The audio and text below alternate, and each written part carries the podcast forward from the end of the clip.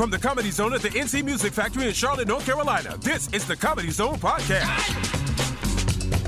Find us on Twitter at the CZ Podcast and email us at comedyzonepodcast at gmail.com. Now, your hosts, Will Jacobs and Spencer Taylor.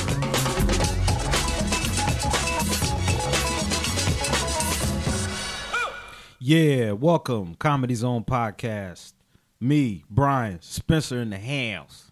Yay. It's game time, bitches. Jesus. That's from uh, Empire. I watched. they got. The, have you seen Empire, Spencer? No. Oh, this this you know this is a cultural phenomenon. Is it on TV right now? It's one of the most watched television shows I in the don't history. have cable. So. No, no, it's on Fox. Oh, I- I don't have basic cable either. Well, you just don't have TV. you, you don't. I don't. I don't know why. It just uh, my TV doesn't pick up basic cable. I think you. I think the uh, the phrase is I don't have shit. Yeah, exactly. Yeah, because you don't. You can't watch anything. I just watch Netflix. The- oh, so you do the internet Netflix deal? Yeah, I don't have like I just don't have anything else. That's what I used to do before my wife came in the picture. And then she was like, "No, we need all these channels." All I- your fancy lawyer money. I- please tell it to Sallie Mae. So yeah, so Empire. That's that and the zombies, Walking Dead. Those are the two. I can't believe that's still going on. How long has that been? That I think they've been killing them like, zombies. 500? they've been killing zombies about five seasons now. Hmm. About five seasons. How do you think that's gonna end? You think everyone's just gonna die? You know, I don't know. I don't want it to go away. I really don't. I that this they have a place in my heart. I just love because that show is wild because you don't know what they're gonna do next. Do you do you watch it, Brian? Uh, I watched the first season, and then just kind of went, eh. You know, I'm okay if I don't if I don't see anymore. Uh, so no, you don't watch it. Uh, Correct. yeah. So so, so so I yeah. So I enjoy I enjoy Walking Dead. I and Empire is one of those shows where like let's be clear, uh, the acting for the most part is terrible. Like I, it's it's bad. Taraji Henson, Taraji P is good. Shouts out to Howard University, proud uh, graduate Taraji. Uh, Taraji's good. Terrence Howard is hit or miss depending on what he's trying to do. Like this past episode, he was releasing a rap album from prison, and he sounded like a 50 year old man trying to rap. I got my grind on. I'm getting going, y'all. It's what it's going down, man. It's like, nah, I'm I'm good on that. I looked at my wife like because my wife is the type where she can't be critical of something she likes. Like she either mm-hmm. likes it or she doesn't. Yeah. And I'm like, I can love something, but see all the bullshit in it. You Yeah. know, like you know what I mean? Like that's so Empire's like that. Like I watch it, just like the HBO show Ballers. I watch that too. That show's terrible.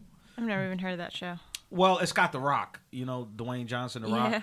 And he just, okay, I'm just going to say it. He has a magnetic smile. yeah. He has Yeah, a magnetic smile. His guy. personality. I watch it to see him and maybe some NFL players I know. Mm-hmm. I watch Ballers. Ballers is terrible. The script is terrible. The acting's bad.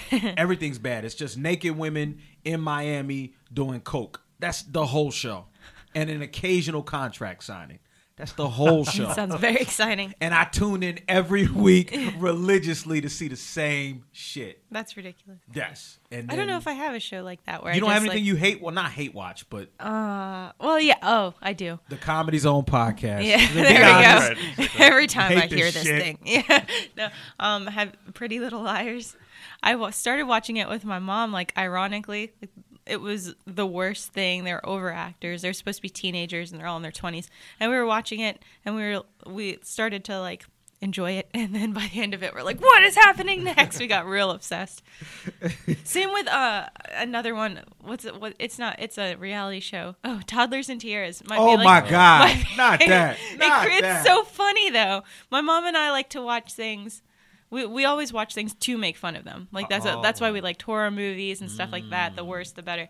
Uh, and that was one that we just loved. We I feel like we laughed more d- than any other show. How do you all watch it together? Do y'all meet up, call Um, on the phone? Well, it was what? when I I didn't I haven't seen that in a while. It's when I lived at well I didn't live at home, but like during the summers, you know what I mean. I would go home uh, from college, and we would watch it together, and just, we'd like save up all of them up and just have marathons and crack up. They're they're so funny, you and know. just go they're back so and forth funny. making fun of the shows. Exactly. That's yeah. like Mystery Science Theater. Remember that? Anybody? Yeah, remember if my mom and I recorded ourselves, I, bet, I bet it would be entertaining to at least some people. Well, yeah. This. Well, me and me and my wife are kind of like that, except I'm making fun of it, and she's going, "Shut up." Yeah, The, yeah, show, the show's on. Yeah. I So. I've been around people like that. Like, Yeah. can't you just watch it? But I, but I, I just feel like people should be able to love something, but admit this is stupid. Yeah. Like my football fandom is stupid. Like I understand that it makes no sense for me to jump up and down over people uh, running a ball up and down some grass. I know that's ridiculous, but it's my thing. It's and people can't admit that you know their shit because I because or like or and this is okay. This dovetails right into this Tyler Perry debate that people have. There's this there's this debate, particularly in the black community, about Tyler Perry's movies. and you have some that say it's funny, it's fun, I love them, and then you got another faction that's like this is buffoonery. Yeah. It makes us look bad. It takes us back 100 years, blah blah blah blah blah blah blah blah blah. So you have those two people. I'm of the opinion that everyone has their own form of whatever it is. Some Tyler Perry movies I like, some I don't like. But he has an audience that loves it. Yeah. So who am I to walk in and go, "Oh, this He's is setting us back. yeah, he's, he's he's setting us back. Like if a television show is setting you back as a people, you uh-huh. weren't that far ahead. Yeah. Like a TV show shouldn't be able to do that. You know what I mean? Like See, honey, that's how they all are. right. Like that's the, that's the thing. Like if if if a television show, then America is in the toilet. Yeah. Like if you need that to tell you that you know Because there's just as much, there's there's no safe race.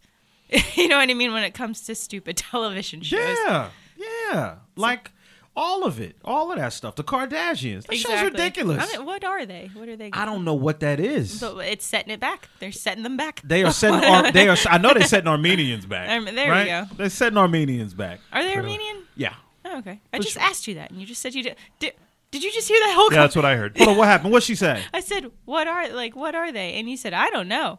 And then, Oh, I thought you meant like, are they some hoes or are they stupid? I didn't know what you meant by what are they. are they? If you'd some said, hoes? Why would that be my question? that's what most people are. I don't know. hey, are they some hoes? and your answer was, "I don't know." I was. I'm not. I only saw the one tape. I don't know if Kim's a hoe. Are they some I only saw one instance. You know. That's like a, that's not a question I have ever asked or will ever ask. It was Hey, such and such a hoe. they some hoes? it's just a weird question. What if you'd asked that when you met my wife? Hey, it's not- she a hoe. She- oh my goodness gracious! Yeah, but yeah, they Armenian. Okay. Yeah, Yeah, they are- Send them back. they are. They, yeah, that's. What I never. I Well, never and the got hose behind too, that. for that matter. Yeah, yeah. Or- Poor hoes. Yeah, uh, you can. Well, you can set. yeah. Hoes. Giving the would hose a bad name. Does anybody admit they're a hoe? Like I've never seen think- anybody go, "I'm a hoe." Actually, I, I all the time. I feel No, like. shut up. Have you ever? You don't have Tumblr. Tumblr is like, I, I s- it's geared towards I think high schoolers or something. Mm-hmm. But there's a whole bunch of there's like this whole subgeneration of I'm slutty and proud and like I can word. Yeah. I mean that that happens. There's all these pictures. Uh, Tumblr's weird because you'll be scrolling down and it's like, oh, this is a really cute dog picture. You know what I mean? And then you look under that and you're like, oh, this is a political statement. And then under that, it's just like hardcore porn. What? It's a very very strange system. Tumblr. Yeah, Tumblr. I did things pop up that I just don't want to see. Damn, yo. But I That- think it's for high schoolers. Do you guys use Tumblr? It's a blog. Mm-mm. I, s- I- I think it's for high schoolers. I just started it. All all I know is uh, Instagram, Facebook, and Twitter. That's all you need. That's is, uh, What about Periscope? Apparently, I need more because this Tumblr sounds fascinating. Well, sure. I mean, there's other places where you can, you know, you can dip your toes into, but but I don't. I would. Yeah. I mean, the big three are. Well, that the thing about Tumblr is, uh, you put a video up there or something like that, and then it gets thousands of views. They'll like watch it. That's what- they love short videos or something like that. So you put something like that on it. It it, it leads to your other stuff. People will go watch. Um, you can like screenshot your Twitter and stuff like that. That's why I use it. Yeah. Okay. Okay. See, that's the see. I that's kind of stuff I want to understand and be involved with, but I'm just I missed my ch- I missed my time. I'm just behind now. There's so much of it. Yeah. I think that's the problem. Is is it's you know it's overwhelming. When I was young, but when I was younger, it wasn't. Like it all, I was hey, boom, boom, boom, boom. Oh, you ain't on this. You don't know about this. You ain't on this. And now it's just like, man, I missed all that. When I was younger, we had to actually talk to people. I'm sorry. Yeah, it was rough. Di- It was rough. It's different now, huh? it was completely different. I can't imagine what it's like to grow up now. I can't either. You know, Because well, no, I, I really didn't. I didn't. you get, are. no, but I didn't have like internet on my phone or anything when I was 13. Or I didn't have the something like internet at all. Imagine, imagine Spencer writing a paper for school without the internet. I wrote many a paper for school without the internet. Did you? Yeah, Did you? up till like middle school. yeah, you use books. You read the book and then you write the paper. Oh, you were the outcast then. I, I 'Cause I wasn't know the most of your class That was used not- the net. Mm-mm. No way. I remember when you, your porn was on VHS Yeah, or, and you had or, to hide it. Or uh, uh, what were they called? Magazines. Ma- what were they? Remember those Hustler. magazines? Yeah, that's right. Where Yeah. you had to steal your dad's porn. I think everybody, I, I think everybody had a dad or uncle that had the porn magazine stashed in the bathroom. Yeah, it was our neighbor's older brother. In our case, it yeah. My dad's a priest. for real. didn't have any porn. so he really hid his. That must I have guess been- so. Oh man, that's under the floorboards. I found a book when I was 10 once called The Joy of Sex. It was it was very jarring. I read the whole thing. I was very confused. Yeah. Well, I wasn't that confused. I, knew, I my parents talked to me about it like not the book. They didn't know I found the book. But mm-hmm. like talked to me about sex when I was really little, so I wasn't surprised. But I didn't know until I watched porn when I was like 13 by accident that people like moved. Hold on, hold on, Okay, hold wait, on. wait, What- There's, there's a lot. There's a lot to, to deconstruct. So, how old were you when they had the birds and the bees talk with you? I don't know, like 6, 5. Oh, they really didn't want you to be a hoe. They just wanted me to be informed. They didn't want me walking They around like what's happening.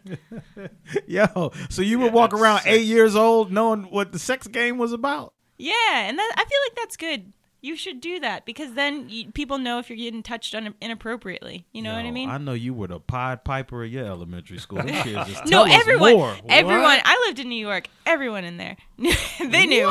Everyone knew. I w- my friend tried to make me watch porn in second grade. Like it was, it wasn't a thing. I feel like growing up. I had no idea what sex was. I was touching private parts, but I didn't know Yeah, what it was. I still have a lot of questions. Honestly. it's not, Still do it's still not completely clear to me what, what's how, going on. How it all works. Right, exactly. What the? Yeah, I know. There's kind of there's a yeah. I don't know. Yeah. Speaking of uh, not knowing much about sex, they're roasting me next week at. uh I have a roast. My first roast. Right. I'm being roasted. You're like the worst person to roast because you take things in stride too much. I'm gonna get real personal. Well, well, I'll tell you the real reason I think I'm the worst is because what is there to roast? Like oh, Okay. that's the hardest part. Like if I were roasting me, I'd be like, I got nothing. I mean, this guy. Think about it. I mean, you get up there and you see me first of all, Goodness so it's like visually there ain't much, and then my resume, stop it. My comedic chops, give me a break. Well, I mean, what is there? I'm gonna roast everything. I'm gonna get real personal. I'm gonna go through your family history back like seven generations. I'm gonna roast each family member. I got one uncle that's pretty roastable. I'm literally. it's a weird, it's a weird sentence. Isn't that weird? And he like kind of winked a little bit, or like did some kind Oh, of a yeah. weird eye thing when Oh, he was doing the roastable. Oh, he's he's real roastable. Oh yeah, He's been into some hijinks. hey, some real fucking ah, hijinks. well, now I want to know what he do. Oh, I'll tell you at the roast. You're gonna roast your own I uncle. can't tell you Like. I can't wait to hear that. Matter of fact, when I come into this roast, I'm thinking about riding in on a high horse. Literally, I want. I either oh, want Goodness. a live horse or I want a replica sort of horse to sit on. And I just want to see what people could come up with because it is fascinating to me. I don't know what there is, literally. What's it like living just outside of reality? Is that is it pleasant out there? Reality adjacent. I should get Denzel Washington to come roast you. Oh my Oh, god! there you go. Since you fancy yourself a Denzel. Oh man, I would love to. I, yo, I would love Denzel to roast me. Get Forest Whitaker. For, now Forest, yeah, Forest could just yeah, because I use him as almost a punchline. In one of my Yeah, jokes. I look like Forest Whitaker. Yeah. Is that his voice? No, I was, I was that didn't sound like I don't know. I'm still at that stage where I feel bad talking about people. Does that stop, or do you always feel like, uh, You're I either that person or you're not. I don't know. I feel like I feel like that would stop. What do you think, Brian? I missed the question. Honestly, I was dealing with another Son of a issue. gun. I know. I'm sorry. Son I, of a gun! I swear, don't- you, two don't pay attention. To No, no, no. I'm serious. Wait, you you don't don't pay attention. producing the show is an involved. Uh, I have a lot of balls in the air over here. Balls in the air. What did you say? He's I have a lot of balls in the thing. air. You got a lot of balls over in the here. air. Yeah, I gotta his watch face. stuff. I gotta watch levels. I got s- stuff to say. I can't necessarily focus I on your every word. guarantee you that stuff in front of Brian is not plugged in. Yeah, He sits just- there and plays with buttons to act like I don't really know if this is a real podcast. I think he I don't know. Yeah, he I've just never wants heard the one. company. I've never heard one. I recommend it to my friends. They have no feedback. I don't know whether this thing actually airs, Brian. It does. Okay. Because we just- wasted a lot of celebrities' time if it doesn't. It's all just for me. Brian's just, Just to real meet sad, just a sad man. You think Bob Saget's got time to do fake podcasts? or me, for that matter. Oh my goodness, that's a that would be so sad. There are people who do things like that.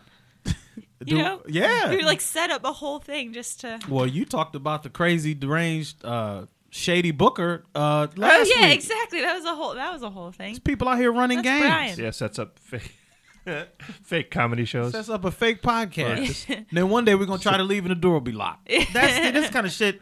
people This is how the talk movies to me. start. Okay. We're only here this week because Brian got his hair cut and he wanted someone to see it. I Yeah. needed, I needed. I needed the reinforcement. Did we give you any reinforcement? We're like, oh, you got your hair cut. You mocked me there we a go. little bit, but see, I can twist that in my head into a positive. Uh, This is making me sad. Let's talk about happier things. Yeah, let's talk about something happier. I went All to right, I got something. this past week. My turn, Brian. Oh, I'm no, you. Yeah, I went to ahead. Atlanta this past weekend. That was fun. I went to um, Sweetwater. What are your What is your face? I don't know. I just make faces to elicit reactions and see your what face? happens. He's just making the worst face. Anyway, my thing. I went and performed at a brewery, and then I performed at Laughing Skull. It was real fun. Yeah. Yeah, the brewery was especially fun. They had uh, we got unlimited beer. Wow, that was swell. in lieu of making money, or Yeah. did you get money and unlimited beer? No, just unlimited beer and food. you got unlimited calories. we didn't get unlimited food. We got food. Talking about the beer. Unlimited beer. Yeah, I only had two. Oh, okay. I can't. I can't go on stage. Sorry. I, I'm again. I'm very lightweight. I can't go on stage. Did you have a comedic caravan or did you go by yourself? How'd you do this? Um, I went with Nick. Okay, so just y'all two rolled solo down there? Or yeah, and but I had I have a friend who hosts it. Um, so we went on his request, and we we were going down there anyway. So it's, we What- just tacked it on. What day was this? What, That was on Monday, and it was so much fun. Oh yeah. Yeah, that was it. Was a really really good show. There's this one guy. I don't. I think it might have been his 21st birthday. He he was cracking up like nobody else in the world. The every joke landed. It was a really good crowd, comedy fans. The questions they were asking afterwards are just things you don't typically hear. And They I- had questions? yeah, they're like, "Who are your comedic inspirations? I really like this style." And like they had like a, they knew, you know what I mean? You could tell that they were comedy fans. They they go to local stand up, they go to like um, bigger national t- touring headliner stand up and everything like that. But there's this one guy, he laughed. His friends, I don't know, kind of explained the joke to him and he laughed like maybe a minute after everyone else stopped laughing. Oh, he was on a delay? Yeah, it was the weirdest thing. So we, I would get through like three jokes, and then the first one would hit him, and just like crack up for the longest time. It was, it was really weird. So I had to spend half the the set picking on him a little bit and like addressing that because he was messing up my punchlines. Oh. because he was just laughing so late. I could see his friend like lean over, like, and then he would crack up. Like he, he didn't get some of the jokes, but after explanations, he would he loved it. That's always fun when people are really into it. right? Yeah, it was it was a great crowd. Everyone, everyone was super into it. And then Laughing Skull. and then right? Laughing Skull. So I went on 14th and Laughing Skull out of 17 to a, a an incredibly tight crowd. Like t- up till that point, they laughed and stuff, and there there were some good comics, um, but they were they were real tight. So it was like, ha, next joke. you Oh. know? Whoa. so I was a little I was a little nervous going up there. Well, my set went super well. The guy who hosted it said, "Why didn't you tell me that you were good?" I would have put you up earlier. I'm like, Wait, who, what do you say? Who says that? You should know before I sign up for this. Yeah, I'm. I'm I'm very very, good. good. You should, you should put me in the front half. They'd be like, "You're not on the show anymore. Get out of my face." Why didn't you tell me you were good? Yeah, why didn't you tell me that? But it was a, it was a good weekend. It was rainy though. This horrible rain. Yeah. And hurricane's coming, right? Hurricane, what is it, Joaquin? Um, Joaquin. Like Joaquin Phoenix? Yeah, exactly. Well, Yeah. That's look at them getting ethnic. Holy smokes! Um, you don't know Joaquin Phoenix? No, That's a white boy. really? Yeah. But that sounds ethnic.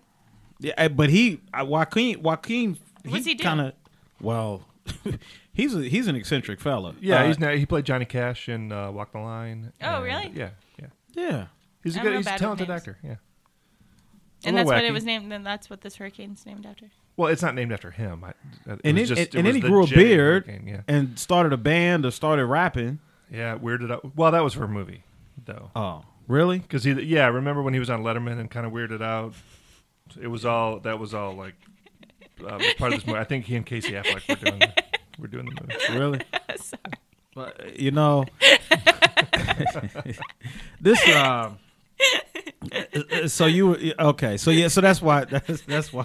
Okay, now people are gonna be like, "What the hell just happened?" So I'm I'm sitting there talking, right? I, I'm trying to push the ball forward with the podcast, and Spencer's drawing on my hand. I, I don't even know what. I don't know how much Cal gets from her and how much she gets from Cal. At a point, at a point, what the wrong influence is happening here. I will bet you uh, that there's a penis on your hand now. this There'll just looks like sperm, Oh. sperm flowing up my finger, like getting my knuckles pregnant.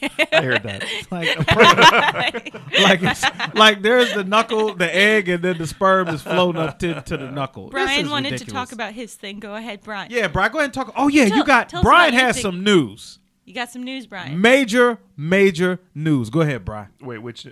Well, this Oh, isn't. you know what I'm talking about. Go ahead, Brian. Wait, no, I, I don't know. Ah, it's fine. Don't be modest. Tell everybody huge. what you got. Uh, I can tell you that you're uh, winless in the Comedy Zone uh, uh, uh, fantasy league. I can tell you Okay, that. that okay. There's news. That's fine. But Brian, there was something you said you wanted to tell people today. No, no, it wasn't tell people. I just said I had a thing. Oh, what is your? I don't thing? have anything to tell people. But here's my thing. I have an issue with your coffee order.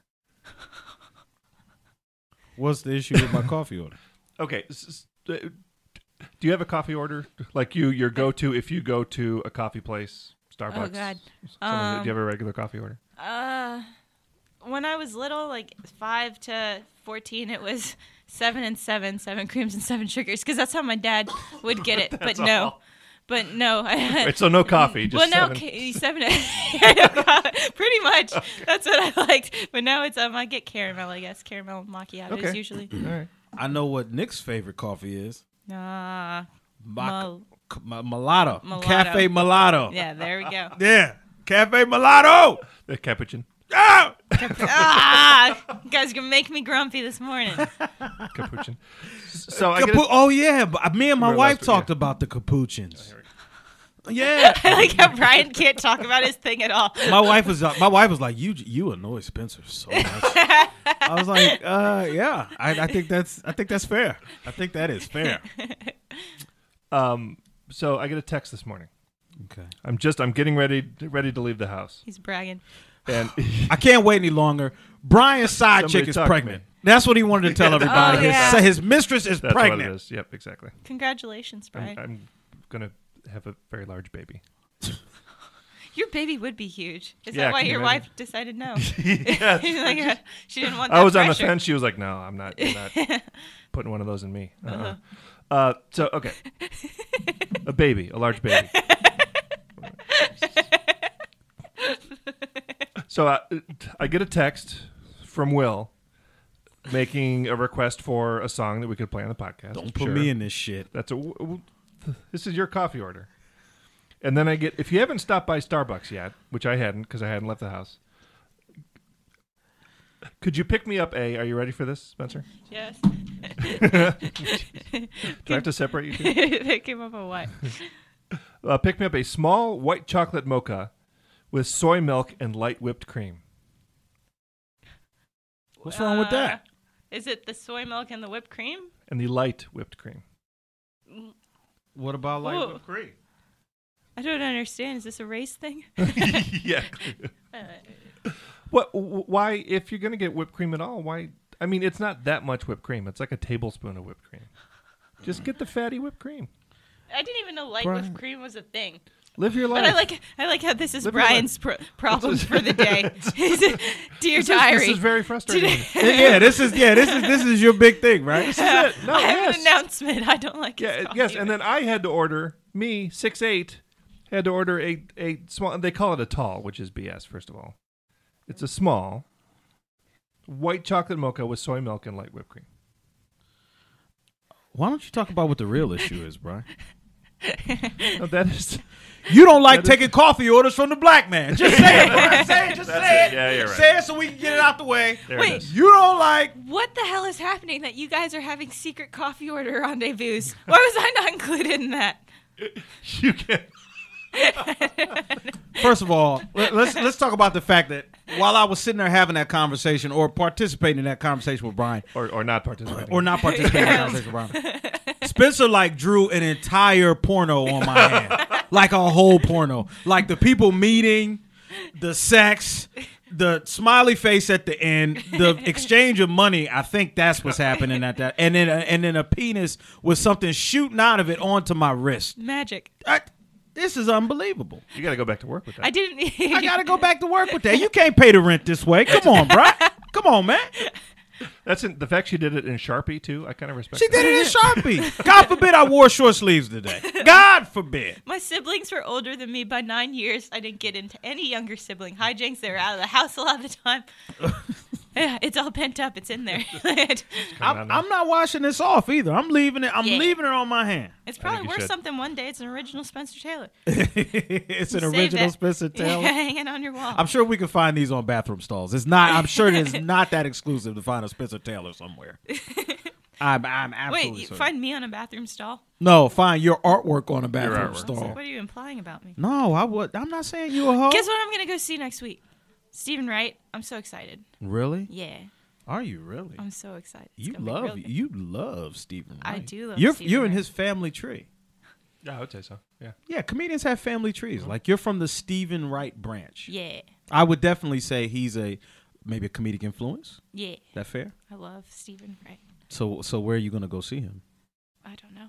Here, Uh, Blumenthal. Yeah, he's here. Yeah. Blumenthal. I'm, I'm gonna need you to know because because you won't see him if you don't know where. Blumenthal. I'm I'm just real excited. I I love him. I've loved him for a long time. when is this?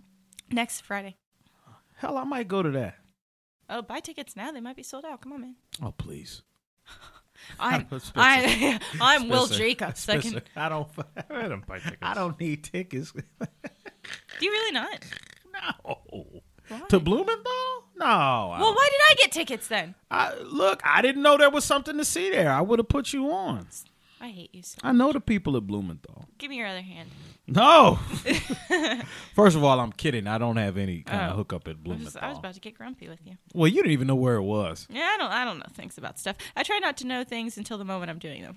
So that's how I look. Because that you don't stress. You know, you just go with the flow. So speaking of going with the flow, I, there's one more thing I wanted to talk about. So I'm doing this thing I do yearly, Ew. putting on winter weight. W e i g h t. Which Winter explains the light whipped cream which explains the light whipped cream. and the soy milk. Yes, and Winter it weight. explains the mom jeans I have on right now. These me are not my regular jeans. These I don't wear. These are my when I get fat jeans. Uh, you got some fat jeans. I got that's fat that's jeans. the problem. I kept have one backup pair. jeans. Yeah, I never kept, do that. I threw Don't all my other ones away and kept one pair so I wouldn't be out here naked. No, never, never give yourself. You give yourself the option to have like baggier clothes. Then you're gonna, you know, you'd be like, yeah, I can, I can wear those. You know what I mean? Don't do that. Spencer, you've been the same size since you were ten. How do you know what you have? You don't have the credibility to tell me what to do when you have weight swings. You don't have them. I did- I've, I've gained and lost. That's weight. like listening to a vegetarian tell me where to get the best steak. I don't want to hear it. You're being ridiculous. No, it's like Brian telling me uh, something about short people. Hey, they just I don't want to hear it. I don't want to hear it. Or poor Brian. It's like Brian telling us anything today. We don't want to hear it, Brian. You just Brian's keep been it to able to ride roller coasters since he was a fetus, so I don't want to hear anything from him about what short people go through. So how can you tell? What do you know about weight swings? I'm you just never saying, gained weight. I've gained weight. Oh please. When's the last? Okay. When's the last time I've I, gained no, no, no. I'm gonna say this. How, you you've been the same size since when? Uh, the past two years, maybe. And before that, you were skinnier. Mm-hmm. Much skinnier, or like? eh? Yeah. Really? yeah, I was much skinnier. What? have You got pregnant? No, I just I That's just usually when women pick up weight out of nowhere. They, they get pregnant and they either get an abortion and they just keep the weight. I went into college like 110, pretty much stayed like 110, 115. Now I'm more than that by a significant amount, probably. Oh, you don't you don't tell you don't tell your weight though, Oh, right? I can tell my weight. I don't give. I don't care. What do you weigh? Well, now I don't want to tell it because then Well, you're gonna be like, "That's not Hold that on, Brian. big of a you difference." cue up a drum roll? What, what do you weigh? Oh, Aw, I don't. I can't do that. what are you doing over there, Brian? That you can't even drum roll? Oh, I, I think Could have I'm that. I'm like 125 to You are 128 range. Are you really? Yeah. Well, I I would've thought she was guessed- fatter, than, heavier than that. Yeah, I would have guessed like two fifteen. She's She's very dense. How much do you weigh, Brian? Do you tell your weight? What do you weigh? I'm uh right now. I'm about three thirty. Three thirty. Yeah, I am three of Spencer. Oh, what? How about that? Yeah. What about you? Me, I'm uh probably now probably about two thirty seven. Two thirds. I'm a big boy. All right. I'm carrying too much weight. I'm us- I I'm short though, so like my weight. I'm short too. You're not that short. You're I'm taller than short me. for a guy. short for a guy. I guess. Brian ain't not short. You're five, six. Take it easy, man. Five no, what? I'm not no five six. He's five I'm No, eight. no, five- no, I'm five foot, six foot. What are you? Five, I'm you're about five. five ten. You're five, about nine average and for a uh, half. That means he's male, five seven. Yeah. Ah, here you go with the bullshit. Five ten in the program. five eight in reality. I'm no, I'm I'm I'm about You're, yeah, you're average for for uh, for a guy. yeah. in every aspect. Remember that. My penis is probably average. This is a real weird podcast. We're, We're being we are kind of extra all over weird. Yeah. Yeah. We're being a little mean. It's all the rain. It's been raining for a solid week. yeah. it put I us in think the weird- rain makes and it it's funky. October now. Yeah. You know what I mean? It There is that October. that moon the other day. Things are all. Are you unaligned. guys looking forward to Halloween? Oh my Yeah. gosh, so much. What What was your favorite Halloween costume? Um, Have, do you have Freddy, one that like? Freddy. I was Freddy Krueger when I was ten. That's probably the last one I wore. So that's my favorite. Oh, one. that's sad. What about you, Brian? Uh, when I was a kid, I was a hobo. Oh, that's cute. Yeah, Did that's you have funny. the fake beard and stuff? Yeah. With the Uh, marker. like the charcoal beard and the little bindle. I, well, I bet. I bet that's offensive nowadays. People Probably. You yeah. can't be a ho- Yeah. you have to be a, uh, was it like a domicile free American or something? Yeah. what, what, hold on, hold on. What is a bindle? Um, a the, bindle. the, the stick yeah, with it's the, the, bag stick on with the end. the little, like the handkerchief on the end where you put your your stuff. Yeah. If you're if you're a hobo. That is old school hobo. Yeah. Yeah, oh, yeah, yeah, Well, yeah. a That's- hobo uh, is old. yeah. Hobos weren't homeless. They were people who I looked it up the other day because I wanted to see if it was offensive because I wanted to be a hobo. But it, uh, they were people who got jobs like in, but they would walk in between towns and do odd farming Yeah. jobs, right? So they weren't technically like homeless in that they didn't have a job or anything like that. Mhm. They They were jump on the trains, wanderers. yeah. yeah. And they would really have a stick with their clothes with their stuff. Yeah. Yeah, because hanging off a stick. yeah, because it's like lighter to carry you that You got way. one outfit. You can't have more than. They, they probably I think they put like food and stuff in Yeah, there. but their for food and their travels. whatever You've never seen that? pictures. I've of their seen family. cartoons. I've never like in movies. I never thought Yeah, of people course. really were out here with sticks on their shoulders. Well, not out here now, but like I mean, you're- at any point, I didn't think that. Oh yeah, well that was a thing. This But- is before suitcases. Yeah. Well, you wouldn't want to carry around a suitcase if you're a homeless, unless I had Uh, wheels. if you got to run and you know jump on a train and stuff, Yeah. you got to be l- light on your feet, ready to go. Oh, Uh, and then you got the stick, so you could beat off people if they start some stuff, right? Exactly. I feel like those two are very unrelated, but But th- no, that's not part of the reason you carry that stick. That's part of the reason I would have a stick. I'd carry a bat, a musket, a It's musket. very, it's very practical, actually. The bindle. The But yeah. bindle. Yeah. Hol- back to Halloween. I'm really excited. Oh, Halloween, yeah. Yeah, So what are you going? just go What, what are you going to go as today. this year? Uh, I, I think Nick and I are gonna be. I don't know. Maybe uh Paul Bunyan and Babe the Blue Ox. I Um, want to be Paul Bunyan, but he won't. He won't do it. I want him to be the ox. I was my favorite one though. Can't is believe I he doesn't want to do that. my favorite one is that I, I was Cheech one year. I did a real good job. I look like Cheech. I had a little mustache. It was real cool. Someone Really? thought I was Magnum PI though. Really? Yeah, they, they're like, "Are you Magnum PI?" I'm like, "No." What do you? I'm what do Cheech, you man. mean? Come on, man. I'm Cheech. That, that was almost okay. Yeah. I'm Cheech. Come on, man. I'm Cheech, man. No, I take it back. That was real bad. Shit. What about you, Brian? What do you go? What Uh, do you? I'm an adult. I don't. I don't. I don't really do What? that. I don't understand why people don't. that- It's fun. No, I just. I don't. It's just not my thing Whoa. anymore. That's all.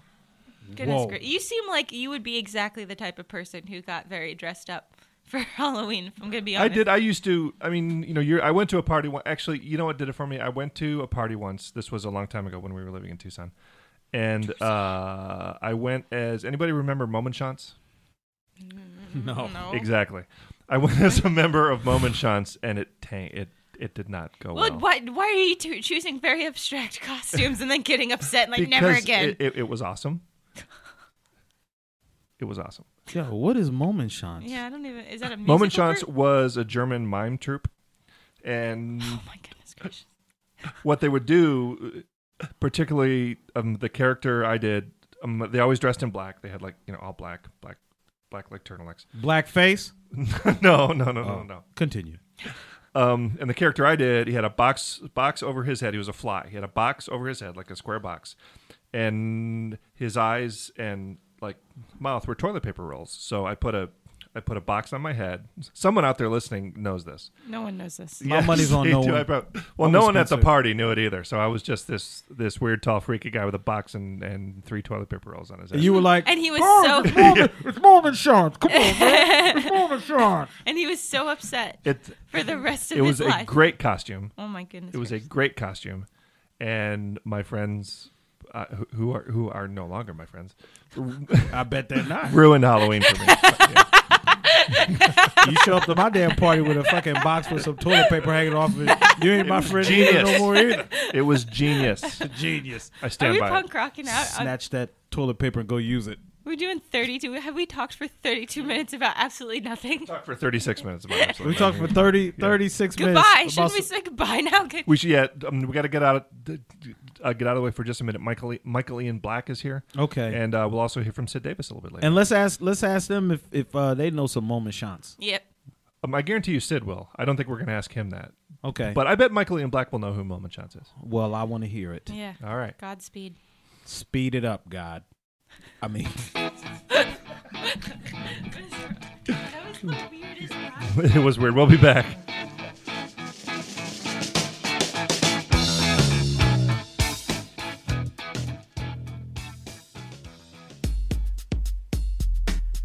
Hey guys, here's what's- what's coming up at the Comedy Zone over the next couple weeks. Uh, this weekend, October 2nd and 3rd, Michael Ian Black at the Comedy Zone. You know him from uh, Wet Hot American Summer, uh, both movies, and uh, currently the, the uh, Jim Gaffigan Show on TV Land. Uh, Justin Willman, a magician and comedian, the 8th, 9th, and 10th of October. Affion Crockett, 15th, 16th, and uh, 17th. John Reep. Uh, we're big uh, John Reep's local, right? Spencer, isn't he? Local guy from Yeah. around here somewhere? Yeah. I believe so. John Reep. Uh, October 21st, 22nd, 23rd, and 24th. Donnell Rawlings, 29th, 30th, and 31st. Other uh, big names coming up uh, soon. Rob Schneider just announced uh, Piff the Magic Dragon. Uh, that's a thing. He's coming. uh, and also, uh, let's see, we talked about Rob Schneider uh, and uh, Jim Norton from the Opie and Anthony show uh, uh, also coming. Um, another big name, uh, Matt Braunger, coming in November as well. Other uh, special events: Fight Night, uh, Josh Evans, couple Fight Nights, Night of 500 Laughs, uh, the Almost Famous show. So all kinds of stuff coming up at uh, the Comedy Zone over the next few weeks for a calendar of all the shows coming. And to buy tickets, you can go right to the Comedy Zone website at cltcomedyzone.com. To keep up, follow the club on Twitter and Instagram at Comedy Zone CLT, and find us on Facebook.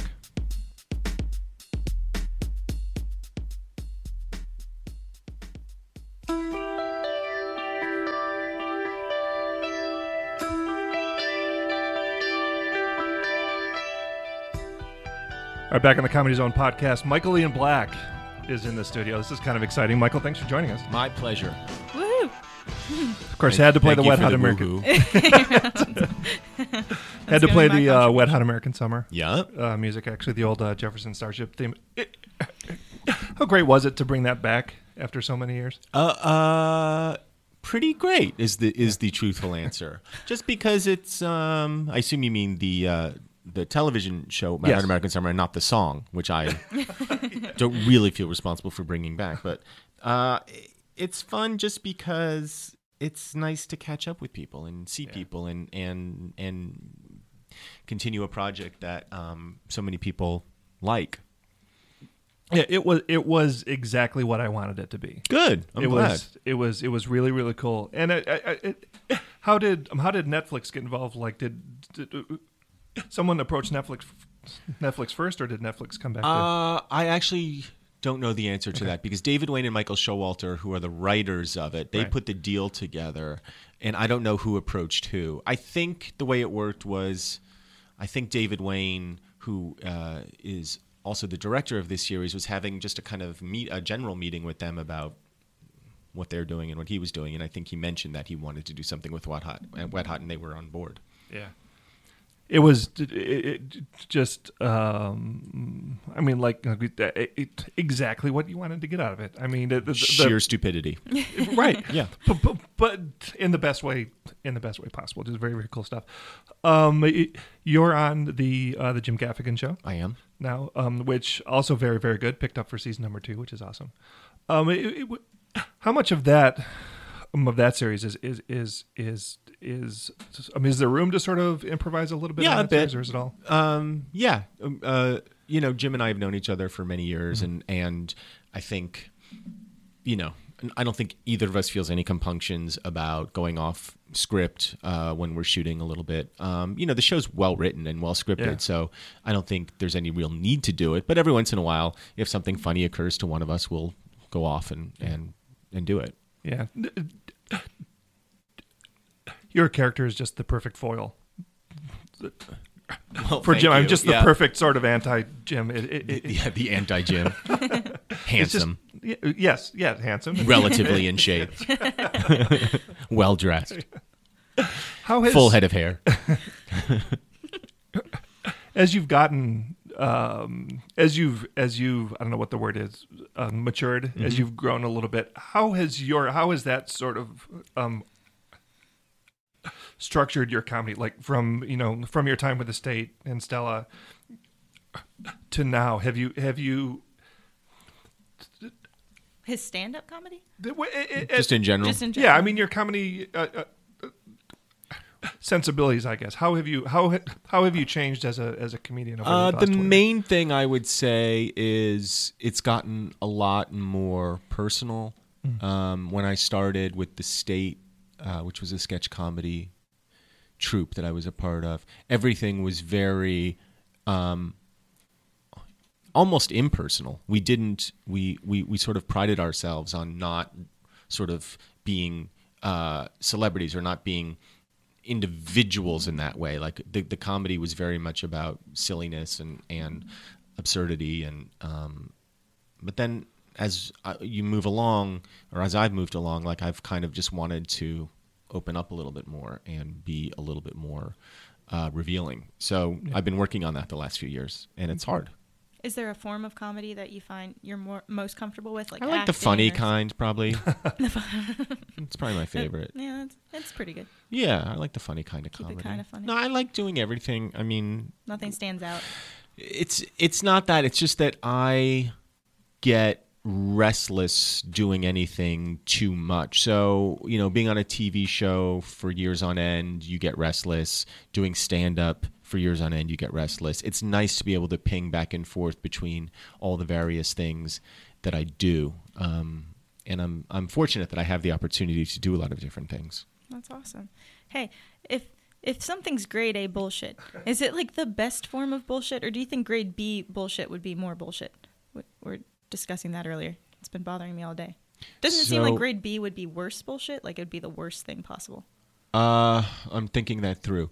Grade A bullshit to me would be the most. I'm trying to think if it would be the most outrageous bullshit or the most believable bullshit. That's what that's what I, I was saying. That it'd be the most believable. So it would be pretty good bullshit. I would say yeah. I mean, if I'm really gonna grade bullshit, I'm gonna go with what's what am I most likely to believe? That would be the grade A bullshit. Okay. The grade B bullshit would be like my dog ate my homework. okay. so I good. think that's what it would So be. which one's worse though? Which is the worst form of bullshit? The one that's well crafted, or, or- just the one that they didn't even try? Well, if I'm the bullshitter, I want grade A. bullshitty. if I'm the bullshitty, I guess I want to know that I'm being bullshitted. So I guess I want the grade B. Ah. Well, So- I can sleep tonight now. Thank you for that. We've been discussing that for like an hour. Wait, do you think you're right though? Because I think from what Michael said, I'm right. No, I, I always assume I'm right, but Well, that's fair. What were your positions? well, my position is that grade A bullshit would be that grade B bullshit would be the worst type of bullshit to receive. It would be They didn't even try. I, I don't know. Grade A bullshit seems nice. It seems like a good thing. Like you want grade A bullshit. That's what uh-huh. you want to hear. That's like advertisements and stuff like that. You're like, yay, grade A bullshit. But grade B bullshit would be the worst type of bullshit. It just seems like on a scale, grade B is the worst. Right. Yeah. I guess it depends what you want from it. If you want to be able to see through it, if you want to be fooled, then obviously grade A is what you want. If you want to be able to see through it, then grade B, grade B is what you want. That is true. I think it's all about intention. I don't know what I want of my bullshit. Right. Again, I need to really self Yeah, You reflect. need to reevaluate. Yeah. See where I'm. It, if it's bullshit, the grade A bullshit would be the best at being bullshit. Right. So it's it's it's the the if you're receiving it, that would be the worst bullshit to get. Would be the grade. Would A you rather bullshit. be murdered by a grade A serial killer or a grade B serial If killer? I'm going to be murdered by a grade A serial killer. Because they would do it promptly? Well, I Or guess would that's they the do question it? too. It depends how the serial killer does the serial killer. If he's grade A because he's so good at torturing and keeping the person alive for as long as possible before Yeah. that person expires, then obviously I want You'd the grade the- B. But it, grade B might be messier. Exactly. I want somebody who knows what they're doing. I want a professional. So I guess I want a grade A serial killer. Or a B plus. Somewhere Sure. in the middle. or people? Yeah. kind of scraping by. All right, cool. Well, thank you. We've been wondering. we've been So really yeah, been we had some time to that for a kill long in between our last segment. So that was yeah, that was uh, that filled about 45 minutes. So you're a. Um, do you still continue to play poker? I know that you traditionally I were a big- don't. I don't because it requires a lot of time. Mm-hmm. And time is a commodity that I don't have a tremendous amount of. Poker's like anything else. If you don't uh, pursue it with regularity, you get much worse. Mm-hmm. So if I were to sit down right now and, and play poker seriously, I'd probably lose a fair amount of money. It takes it takes a while to sort of get back acclimated to the game, and I'm just not there. Is it something you miss? No, and that's the weird thing about it. When I'm playing, for me, it's like crack, and I, I, I will do it until I fall over. But when I'm not playing, I don't miss it at all. Do you have any other form of gambling that you like to do? I know that's a lot more about skill than it is gambling. Yeah, no, I don't enjoy gambling. I don't. I don't. There's nothing else I do that that that involves uh, the exchange of money based on percentages. I was just wondering. Um, we're sorry about all the rain. Uh, Yeah, it- that's the worst Yeah, I don't know to what to come tell here. you. This is it's been raining for like eight straight days here, and Well, I don't and blame you. well, Well, I feel I don't. fault. Yeah. Let me rephrase that. I don't entirely blame you.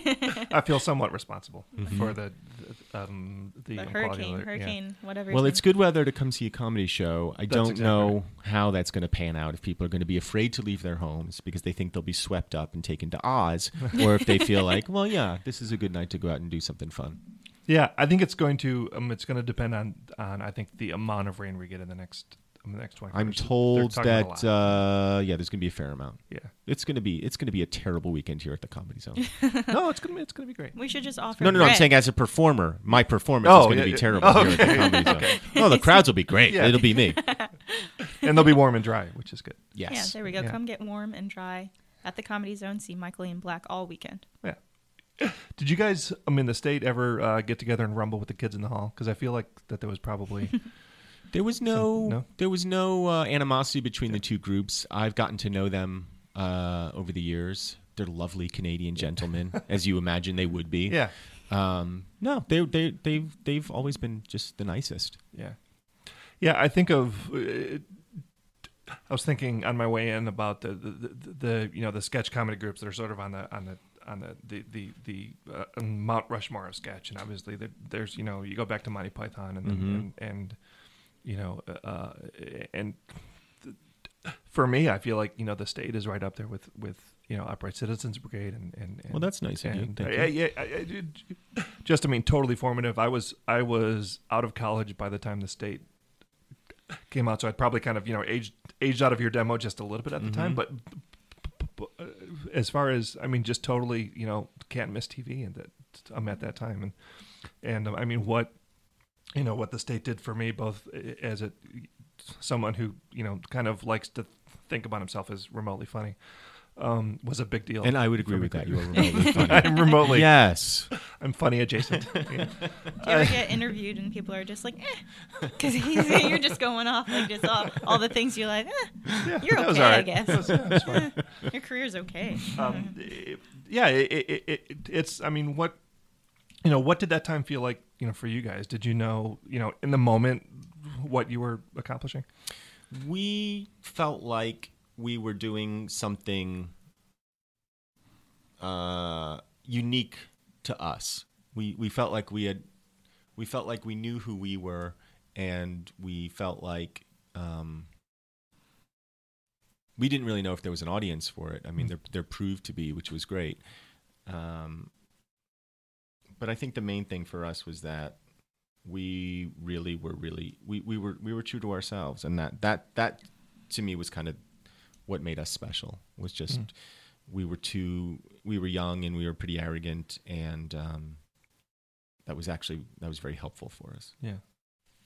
Did you ever think that something? I mean, even like it, it- you look at something kind of as goofy as as um, as the Pope sketch, which I saw all over social media while the Pope was Yeah. Was here. I mean, the U.S. It, it, it's been twenty years, over twenty years since you know you guys did that. It's a goofy sketch, but it's it's it's hysterically funny. Did you ever think that twenty some years later that would that would still kind of be something no, that of people course relate not. to? I mean, I don't think anything. I don't think anybody ever thinks to themselves what you're doing in any given moment is going to survive the moment, and it's not a priority. It's not something you think about or particularly. Yeah.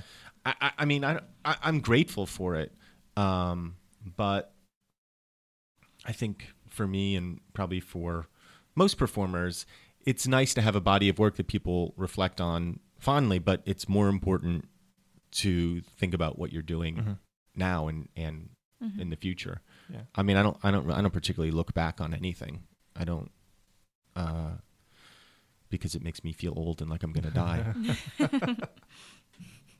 Um, so what can people expect? Uh, you know, people who maybe d- d- who don't you know, necessarily know you as a stand-up, but they're familiar with your sketch and your acting. What can they expect as from from Michael Ian Black as a stand-up? um, gray pants, gray sweater, orange sneakers. Excellent.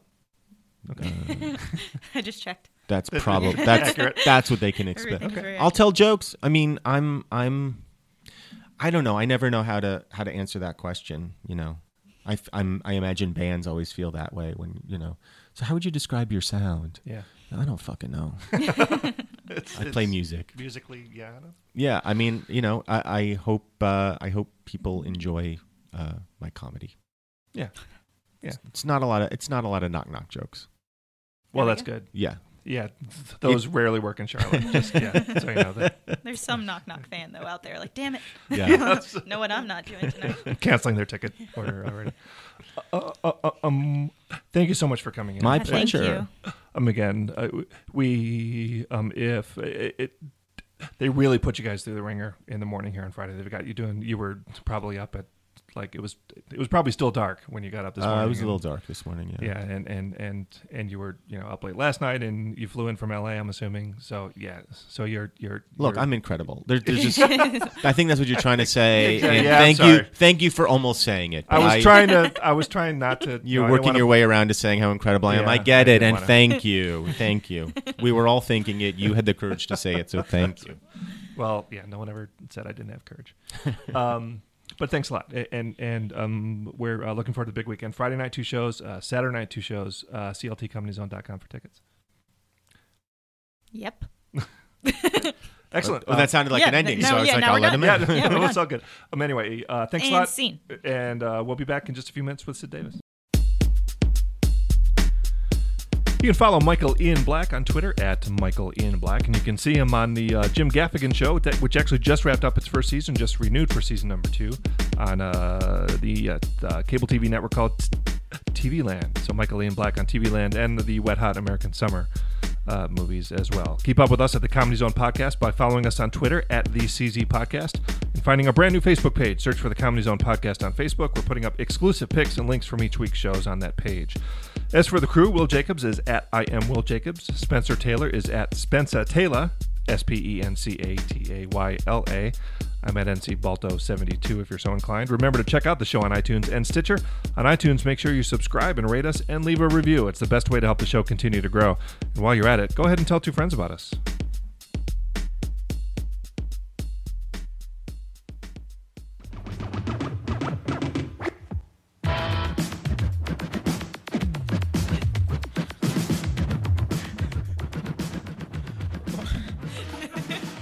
Welcome back to the Charlotte Comedy Zone podcast. You know me, I'm Will Jacobs. You know, Oh, I'm Spencer Taylor. yeah. We're hammering. oh yeah, we're, we're chomping at the bit today because we have a very special guest, the one and only Mr. Sid Davis. Everybody, Sid Davis is in the in the spot. Thank you, thank you. Yeah. Good to. It's it's. I it was. I had no trouble finding a parking spot coming to the comedy zone here. That's It wasn't of my crowded most- out there. No, there's nobody out there, but there's signs that say no parking everywhere. So something special's going to happen here. I just know it doesn't have anything to do with me. Ah, yeah, yeah, that, that, that might might be the case. So, uh, tell us, uh, you this week you, you're so busy, you're all over the place. Uh, so, uh, what did you have coming into today, and what do you have?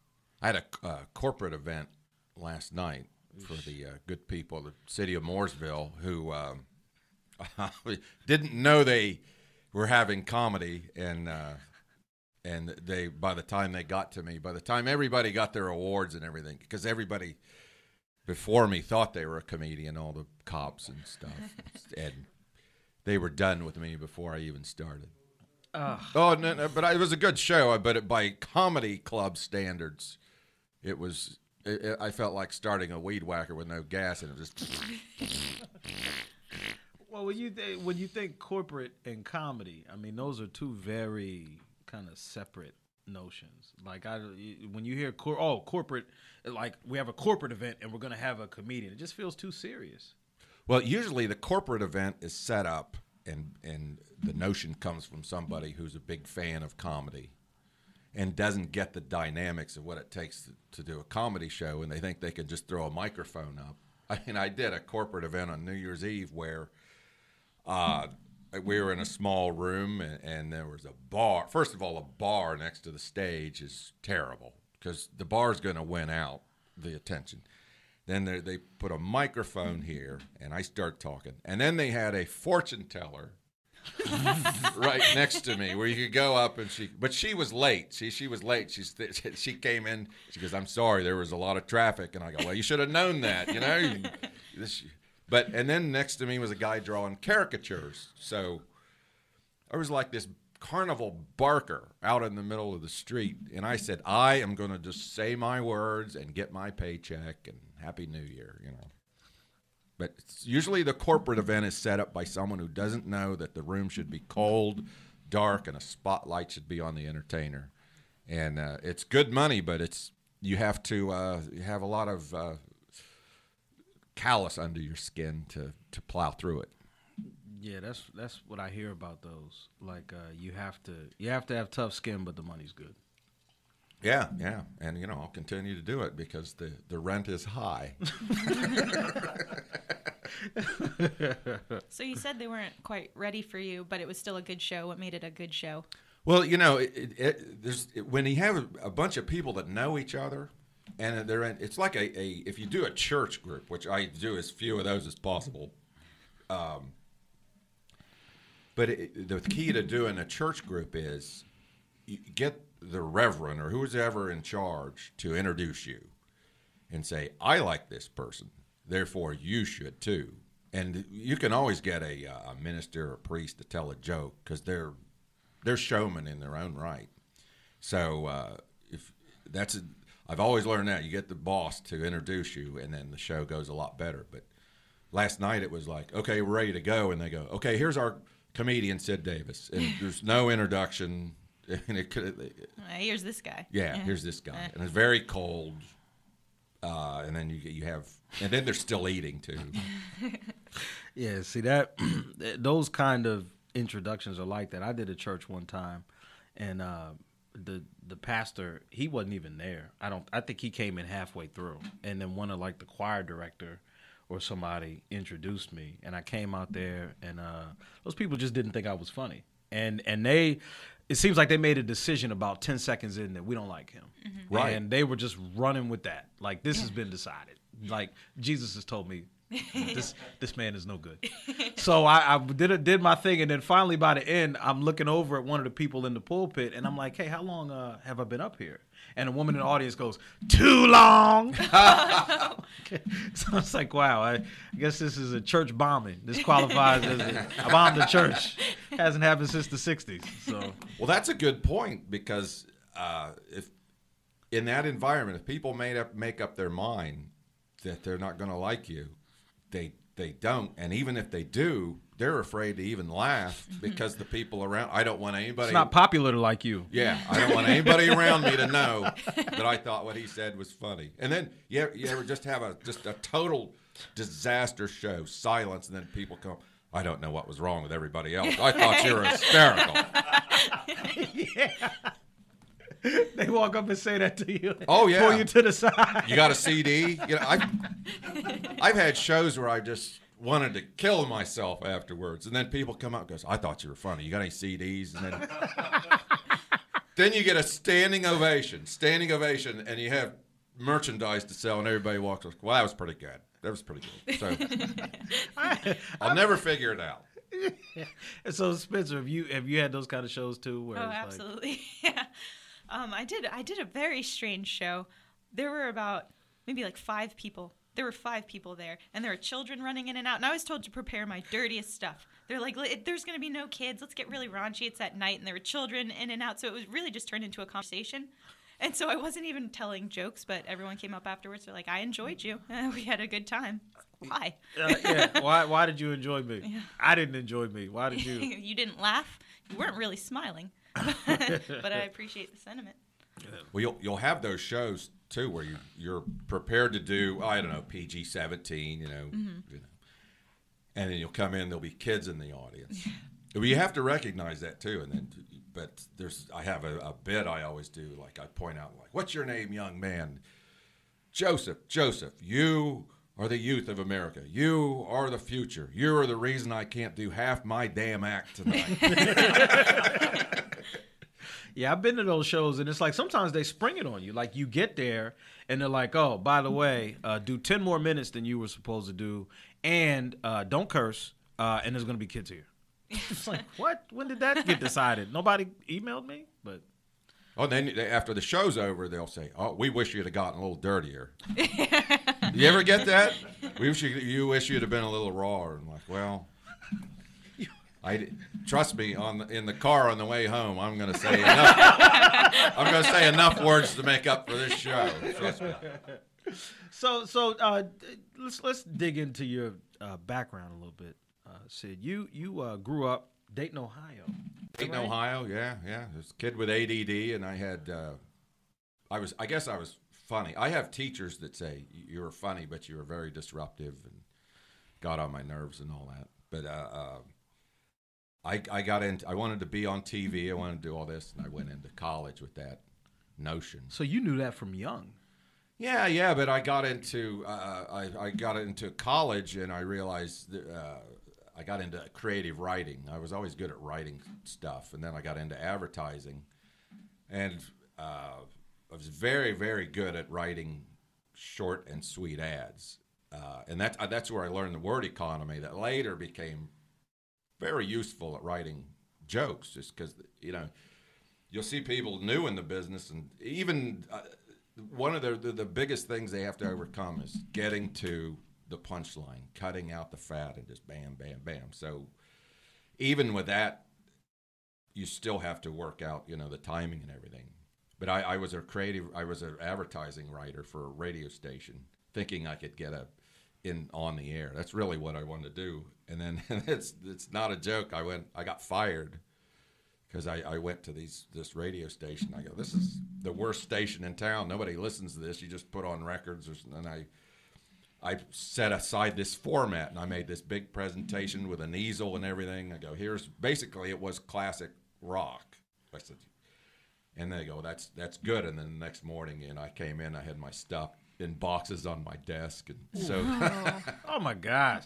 So I guess the answer was no to my proposal, and uh, I went home, and my wife had this home pregnancy test in her hand, and she goes, "Guess what? I'm pregnant." I'm like, and I was so desperate for a job that I, this was like 1982, something like that, and um, there were just no jobs. Plus, if once you're a radio advertising salesman, it's just like be, you're branded, right? It's just like so I, I got I took a job as a Liberty Mutual insurance agent, and oh, it was awful. And I, I am not a sale. I mean, I'm a salesperson. If I have you in front of me and I'm selling, I'd rather sell your what like Will to Spencer. Like, let me tell you about Will mm. Jacobs. You know, selling myself. Ugh, I hate it. you know. And I hate it calling, the smiling and dialing and all that. And Smiling. I always plus then you realize, you know, not that this is a therapy session. I grew up in a family with where it was just enforced to me into me that you're you are subordinate. You are a mm. follower. You know, mm. you don't call this person. You're going to bother them, which is not a good attitude to have. And you got a phone book and like Right. you start calling people saying i'm from liberty mutual and then like, you get a feeling like you're bothering them and you are you're just But you're not supposed to feel like that. then the poor and the, you know that's what they give you a phone book and the poor people that have the last name of a the adams and all that they're the Call all the time. oh yeah and, and my first call was it's kind of like open mic you know where you call Mrs. A- Aaron, A A R O N. She's the first person in the phone book. "Hello, Mrs. Aaron, may I speak to Mr. Aaron? He's dead. Like, oh, I'm sorry. When did this happen? That's twen- 20 years ago. Okay, well, you should be over it now. You want to sell some, buy some insurance? I used to uh I I used to sell insurance. I I sold um I sold all sorts of stuff. I was heavy into network marketing when I got out of college and you go to these presentations and they would tell you if you get 3 people to come under you and be a part of your organization, you can make millions and then they show you like a guy with a car and you're like, "Whoa, I want to be like him." And uh, so I, I started selling insurance, but there was no formal sort of thing. It was just eat what you kill. And uh, so I used to go to malls. I'd look through the paper and uh, look for like events going on in town, and I'd just go there with a briefcase. It'd be like the corn festival, and I'd come in with a briefcase and, and a suit, like trying to sell insurance. I've like I got I've gotten kicked out of at least six malls for trying to sell insurance products to people. Like they had like a sting operation on me. And then, the, but I was so good at it that when out of the mall, I sold two policies to the security guards. True story. On the way out, I sold it to them in the parking lot. I'm like, listen, I understand you want to protect this mall, but don't you want to protect your family? It's like sold them, sold them, sold it. Yeah, I was good at that. Oh, I hated it. I hated being an insurance agent. Hated it. I decided when I was 30 years old, I was not going to, this was not going to be my career. So I, uh, I talked to this guy that, that was one of my insurance clients that worked at an airline, and he was talking about how he flew for free and went everywhere. And I go, I, because my wife had never been on an airplane at the time. She was like begging me, like, "Eh, I'd want to go somewhere on an airplane. I want to go. So I want to fly on a jet. So I took this job. We started flying. Here's how. Here's how my wife is. I won't say women. Here's how my wife is. When we first took the job, it was she was so excited to fly on an airplane, right? And then like five years later, we talk about it. uh, We're going to Los Angeles. Well, how long's the flight? Is there a layover? I'm not flying in one of those little planes. So, welcome to the spoiled life. I started working for an airline. I just absolutely loved it. And what I loved about it was when you go into that job, it's you do your job, and when you leave, it's somebody else is going to go on, and it's going to go on without you. And and it was the first time because when I was an insurance agent, I had, before I took a vacation, I had a mountain of paperwork to do that had to be taken care of before I left the office. And then when I came back, there was a mountain waiting for me. You know, in the airline, you just leave and come back three weeks later or two weeks later. There's it's there's suitcases. That, you know, you it's the same thing day after day. I loved it. You got free airline. You got to fly for free and all that stuff, right? Or, Yeah, but it's standby. So you know, during the the, the busy times, uh, you just sit there and especially if you have to be somewhere. If you have to be somewhere, it is uh, pretty nerve wracking.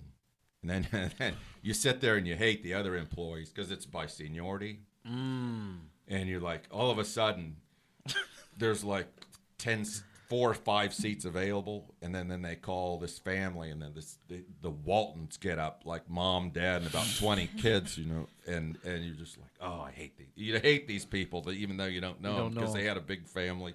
right. Ah, I think working at an airline would be stressful, wouldn't it? Because no one's ever happy. Well, it is if you're the- or traveling. If you're the ticket agent, Oh yeah. It is, and oh, I some of these agents, I just love them to pieces because they could just turn the turn it on and off.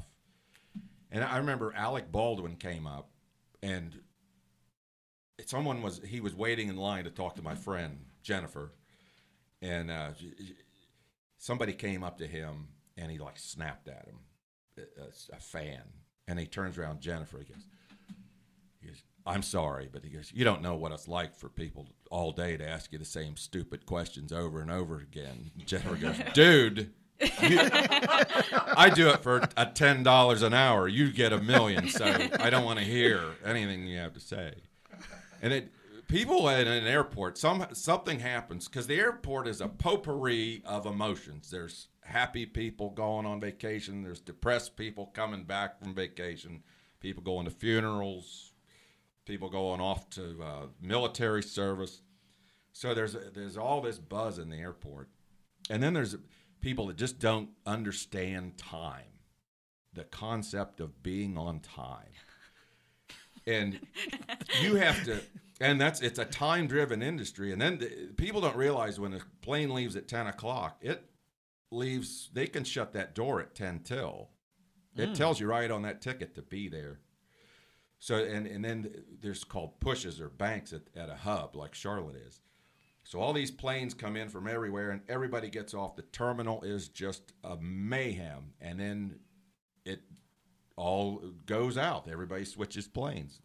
So it, it's this is my these are the people you meet that are so funny when they don't know you're observing how funny they are. Because mm-hmm. my friend Jennifer one night was the it was just mayhem. The pli- flights are in, and then they know on a computer who's supposed to come from another plane on this flight. So all of a sudden, everything's empty, and she goes, "We're missing two people on this flight. And we look way down the hallway, and these people are just moseying down, just like walking with pizza. And, and she looks, she goes, You know, they landed two hours ago. Shut the door. so they shut the door, and these people just mosey up and they look. He goes, the, Where's the plane? He goes, It's gone. Well, we you saw us coming. She goes, You didn't have enough stutter in your step. No. so, and then you know they're here with pizza, borrow pizza boxes, and they they're like, Well, we came right over here, and no, you didn't. We and we get that all the time. There's people sitting in the bar that drink, and uh, they they missed their flight. Well, if you don't pay attention to that ticket, I could see getting, you know, getting jammed up with that because you see a certain time and you think, okay, I see, especially if you haven't flown before. You see 10 10 and you think, okay, as long as I'm there by 10 10, I'm good to go. And then you're strolling, Yeah. and then that's what's on the other side of it. Well, it's, I, I think this particular flight I told you about, it was like two minutes to departure. Mm. And if it's two minutes, I think if they would have jogged, they they would have had a good chance. But so were you working? Were you working uh, in that industry when 9-11 happened? yeah, yeah. Now I never worked in the up the uh, interpersonal, the upstairs ticket agent thing. I worked downstairs in baggage, and then I went to night school and became a mechanic. And I was a mechanic during um, uh, 9/11. How did your job change when that happened with the added security and uh, you know everything that happened at airports? What kind of language can we use here?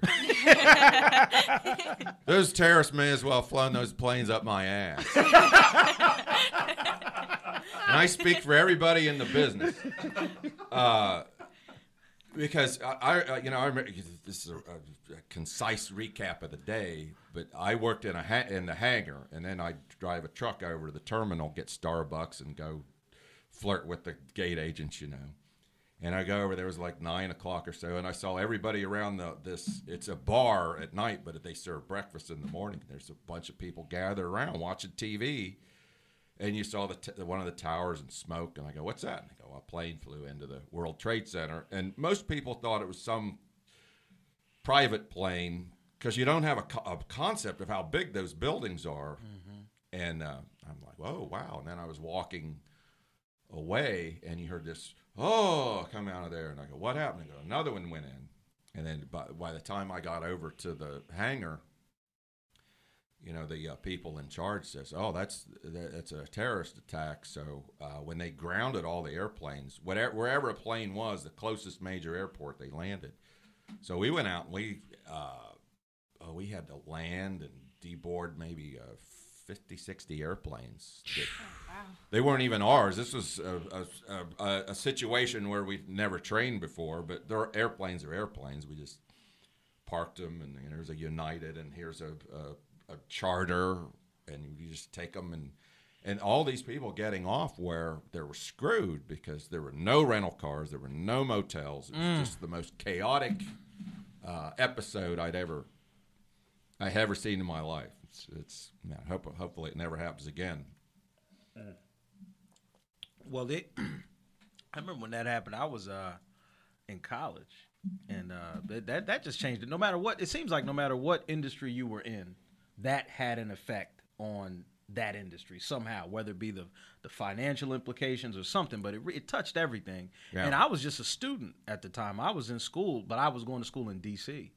at uh, Howard, and I the way I mean one of the biggest ways it affected me uh, was I used to cheat on a lot of my exams, and I would take. like I would take How, what do, I, how do we let that statement just go? I, I cheated on something, and I had this system where I would take my backpack before the test and sit it in the bathroom behind a trash can. So then during the test, if I get to something that I'm struggling with, I say, "Oh, can I go to the bathroom?" And they say, "Yeah." And then I go and sit on the stall and look at my look at my test. It was like at- Michael Corleone in The Oh, yeah, had Godfather that had the gun behind in the bathroom. But bathroom. then 9/11 happened, and I go to do my patented method, and I go there, and my backpack's gone. The oh. backpack's gone. They've taken it down to Homeland Security because they were inspect any package anywhere. You were supposed to call and investigate packages just left there. So I had to go down and explain why my backpack was sitting in a trash can. Uh, what what that was about. So yeah, like all of that. So it totally like I couldn't I couldn't really cheat on anything anymore after after that went. so that's how 9/11 affected you. You couldn't So- cheat on anything. So. Spencer, where, where were you? Do you remember where you were or what you Oh, were yeah. doing at the time? I was ten, um, and I was I lived in New York, and I was at school, and then um, we were you know just sitting in class, and a bunch of parents were just rushing in and taking their kids out of school, and they weren't legally allowed to tell us what was going on. So that was really really scary. You're, you're 10 years old, and you see a whole bunch of parents coming in, and everyone's all panicked, but they can't tell you what's happening. Um, so I didn't find out until I went home, and my dad was on a plane at the time. So I was very panicked, but he had wow. he was he, so he was flying out of New York at the time. So of course, you know, your mind goes there. But everything worked out. He was fine. He said he actually saw it when they landed. Um, they didn't quite say what was happening when he landed, and he saw it on television. And he's like, "This is a poor taste movie." He had no idea that it was like actually happening. wow. So, but it it, it worked out. He he was fine, of course. Um, but it, it was it was a scary experience, especially in New York. You know, the panic was just tenfold all over the country, but especially in New York. I couldn't imagine. I couldn't imagine. Now there's a, I have a humorous story. If you believe there's a humorous story, because we worked in uh, maintenance when we worked uh, downstairs, and we knew, I I knew uh, Captain Sullenberger, the guy that landed the plane, right, and uh, so we had a, you know we were mechanics, and and my friend who was just the biggest. Uh, he's a scumbag. You know, he's a halfway decent looking guy. This was before 9/11. He read this book before it became a movie called Catch Me If You Can. The story about Frank Abagnale, and the whole thing in there that if you're wearing an airline captain's uniform, girls just love you. You know, they love a man in uniform. So this guy was the, found the channels. This was a August late August of 2001, he got a couple people to order him an airline pilot's uniform so he could go down to Myrtle Beach and get laid. right? So, took two weeks to order, right? So, his order came in for his airline pilot uniform on September the 12th. after all this, can you imagine? After all this happened, here's a civilian getting an airline pilot uniform. right? So all of a sudden, like it, this would have been a company discipline thing. Now, now it's the FBI. Oh yeah. Oh gosh. Yeah. and uh, you know, we, we told him, I said, you got to go in and you got to just say, you know, I'm a scumbag and I was going to wear it to pick up women. And uh, he, he he goes, wow, that's the most pathetic thing. It sounds like a lie, and I'm like, nah, it's you know, you got to pony up on this one. Hold on. So then, how do you? So okay. So then you you're you, you finish school and then you you enter insurance and then you go into the airline industry. Right. So how does the transition to comedy happen? Uh, let's see. It, it, after uh, September 11th, the, the airline was just struggling, and then bankruptcy, and then they, they um, by 2005, my department had been phased out through bankruptcy, and um, that was right around the time I joined Toastmasters and started making some speeches and all that. And I, I, I know I did. I, I won a North Carolina pub, uh, public speaking contest, humor speaking. And then I got I my uh, my wife's friend got me to come to a comedy class graduation back when um, like Tom Haynes taught it and Julie Scoggins taught it. So uh, I, I watched the graduation. I thought, oh, these people are terrible. I can do this. so I took the class. And you know, in the classes, you have a couple people that stand out. And this particular class that I watched, nobody stood out. It was just Brutal. yeah, yeah. So uh, I took I took the class, and uh, you know that graduation. Everybody's been in that class. That graduation where all your friends are there. You're on the top of the world. Yeah. I just killed it. And then Joel goes, "Okay, try a set or uh, uh, the next week to people that don't know you." And I realized how hard it was because I just and then you you talk about stage time when you are up there and and you don't have that uh, that stage time or whatever the goods or whatever they want to call it and you're dying you know and you just instead of you grab the stick and go mayday mayday mayday and you just and uh, that's what they're talking about all this stage time stage time because you, realize you go through the bombing and real- and once you come out of like well that didn't go over so so what? I don't that you get that i don't care i'm bulletproof uh, thing that you need. So I, I did that and then but but my big thing i was almost 50 years old when i started. And it, whether you start out to see you're so young you're in your 20s spencer you know that's the perfect time to start. Because well you know you look at spencer she's funny too. Yeah. and you know she's going to be funnier Right. you know, you know she's just going to develop. Where people look at me when I'm 50, figured I've been doing it for 20 years, like, well, that's as funny as he's ever going to be.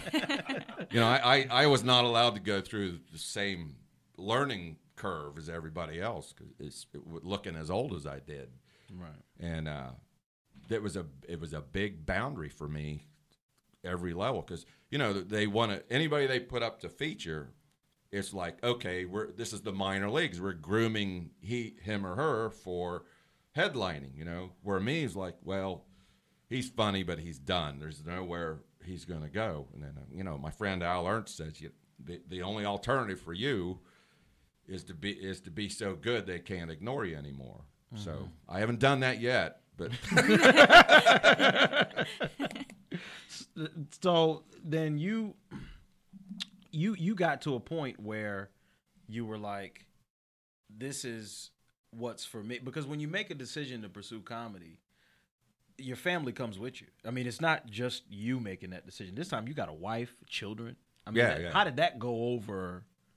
Well, I was my retirement, so uh, I always have a joke like I'm so fortunate to have a wife that doesn't miss me when I leave. But uh, no, no, it's, she's uh, down with the traveling, and and you know I'm I'm home four days a week, so three or four days a week, and then she goes on the good trips, like to the Bahamas and Cabo and all that. She doesn't want to go to Knoxville or Little Rock, Arkansas. No interest in that at all. No, but, uh, no, I, it's it's then my retirement. But then I was like, well, you can't approach this like uh, retirement, a leisurely thing if you want to be successful at it. So you, all of a sudden now I'm working harder than I did when I had a real job. So it's it's awful. It's terrible. That's one of the coolest things about comedy. I think it you can get in at any age. There might be obstacles if you're, you know, way younger or a lot older, but it's one of those things that you can just jump into at any point of your life. And so, do you find that you do you meet a lot of other comics that are around your age that started as late as you started? Not many, not many. Like even if you start in your 40s, you still have that. Uh, I think that, 10 year, seven year gap where you're trying to lear- learning everything. And by the time I was done with my seven or eight years, I was like 56, 50, you know, 54, five or something. And I would, I'd have comics that would bring me to open for them, which is always good. And you'd get mm-hmm. excited about that. But a room would see you for the first time, and you'd get some laughs, and and then a headliner comes out and blows it out, and, and you're just the guy that gets laughs, and they just view you as some that's as funny as you're ever going to be. And I never, I was, I never got back to those rooms. I just until later. Then I, you know, go to comedy festivals. The be- the best thing was the SLO Comedy Festival, where it's it's not a one of these comedy competitions where it- the voting is by bookers or professionals. The voting was done by the audience, and I go out there and. and uh, I'm so happy that they even accepted me in the festival, and the reason they did was they said we needed an old guy to round out the field. And he goes, we kept looking at these old people's videos, and they were awful, awful, awful. And yours came on to go, well, this guy'll do. And then I, I just did the shows and the voting. Oh, there was Dale Jones was in it, and and uh, Tonelli Davis, and oh, there's Collin Moulton, and there were monsters out there. Well, I just flew home happy, and then my, when I landed in Charlotte, my turned my phone on there was texts from people at the festival. Where'd you go? You got you were voted the best in the fest. You're in the showcase. And I'm like, really? so then I went back the next year. For three years, I got voted, and it, it was the audience. Where I, I, in my opinion, if it was booking agents, I would have never even made that cut because they're looking at, well, I'm looking for the next thing.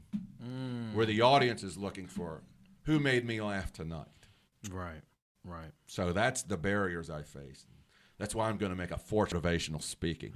but it's tough to be a motivate. I've got a daughter. That is true. My daughter's been in college like forever, and like I'm like, how can I be a motivational speaker when I can't get you to go to class? But that but that seems to be like the gift and the curse of it because okay, you at at 50 years old, uh, you're further along in life, but also you're further along in life. So in terms of your material and your frame of reference, you've got more stuff to talk about than a 30 year old or a 20 year old. Yeah, so it's like that. So it's like in in some ways you're more interesting because there's just been more stuff and, Right. and more wisdom and more experiences you've learned from. So it's like there's that give and take where, and that's why maybe the audiences they're drawn to the material because you're talking about, and then the bookers are looking at the age part, but the audiences are you know wowed by everything you've been through and talked about, and especially when you talk about your life. I mean, you've just you've done a lot of stuff. well, there, there's the you know my life is the rel- relatable to some about the kids and the money and all mm-hmm. that. But then I, I was a boring person. The- the- I don't have the stories of going to jail. I've never been to jail. and you're like oh, some of these comics come up. They've been to jail, and then the, the, the the police, and then the the the whoring around. Uh, boy, I missed all that. I mean, I, There's still time, Sid. oh well. It's never too late. There's- but thank you, thank you. I'm enlightened now. Well, we got it covered here because Spencer was in jail and I was a complete whore. Uh, for Were you in jail? No.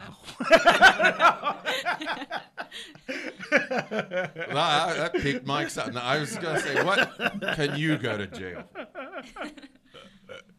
No, that so that's I mean that's I, it's really admirable. Have you ever had people uh, come up to you and tell you how much they just kind of admire that about Yeah. you?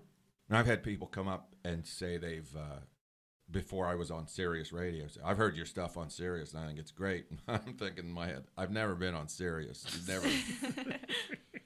but I, but that's that's the thing, you know, that the barrier that I talked about is I have to carry myself like I have been around 30 years. You just haven't seen me. Mm. I kind of have to give that off, and that's that's that's very hard to do. But it's, but that comes with stage times. Um, and I and I, I and Joel Pace has told me this. Like when when I am featuring, if I'm doing a warm up act, I have a whole different energy than I do as if I'm headlining. Hmm. I, because when I'm out there and I'm headlining, I feed off that energy like this is the place to be. Hmm. Whereas some and it's hard to shed when you're featuring. It's just like somebody's coming after me. You know, I'm only getting a couple hundred bucks tonight. and so it, that was one of the things I did. Uh, uh, bad habits because if I'm featuring or emceeing, I'm like, well, you know, I'm not getting paid tonight. I'm not getting paid as much. I'm going to try new material because they'll forget about me as soon as so and so comes out. And then I realized, you know, you have to take every show like it's an audition and and blow it out. It took me about six, seven years to learn that. Hmm. So then, I mean, you. So you you made that decision that you're going to be a comedian full time at fifty some years old, About yeah, 51, something like that. fifty one years 50, old. 51, yeah. So there there but there had to be a point where you just said that because because to me when you when you do it that late in life because a lot of times when you tell people you want to be a comedian they think like that's something like not childish but like come on really? Like that's that's what we're gonna do here? But so for you to reach that point at 50 some years old like there's some real personal like reflection that that that comes from. It's not like when you're 20 you're like ah, i'm gonna go do some comedy.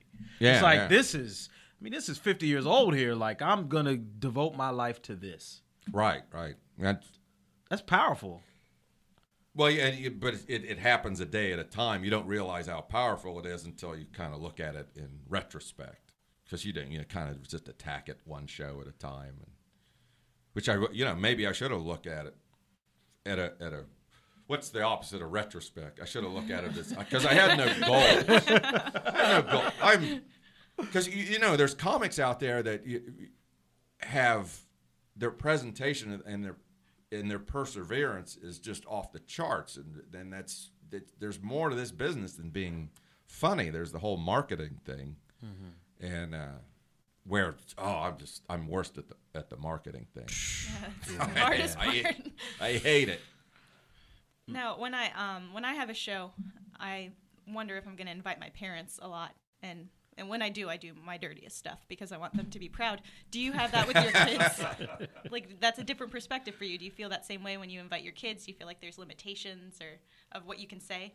Uh, no, but you know, like it's just like I say, I'm a, a boring person. I have this whole bit about the car in the lake, but there there was a guy at U.S. Air who talked about his son who was a who was such a brilliant student and, and he, he put a car in a lake and that's like we said you know when they put the car in the lake did this bumper sticker have my son's a gifted student do you see that when you came out now that didn't happen to my son, and then I tried telling the story about somebody else, and then I tried it one night where I personalized it and made it about my son, and it was a lot funnier. And I get cracked on by other comics. Well, well, that's not real. That really didn't happen to you. And like you know, I understand that. I'm not Louis C.K. I'm not, uh, or these comics that stand up and go, "Well, this is what's wrong with our life." You know, I'm I'm like the Dale Jones and the Greg Hahns, and sit down and laugh and you know take take it for what it is. So uh, I'm not here to save the world. I'm here to give you a good night's laugh. Well, that's what it comes down to at the end of the day. Well, I mean, we could talk to you all day long, Sid, but looks like uh, we got to wrap things up here. So, uh, This was fun. Thank you, guys. yeah, thank you for coming, man. We had a we had a ball. The Comedy Zone podcast is a production of Comedy Zone Worldwide and is recorded in a bunker just off the Comedy Zone showroom at the NC Music Factory in Charlotte, North Carolina. The executive producers of the Comedy Zone podcast are Brian Heffron, Lisa Barr, and Brian Baltashevitz. Original music composed and performed by John McKeever.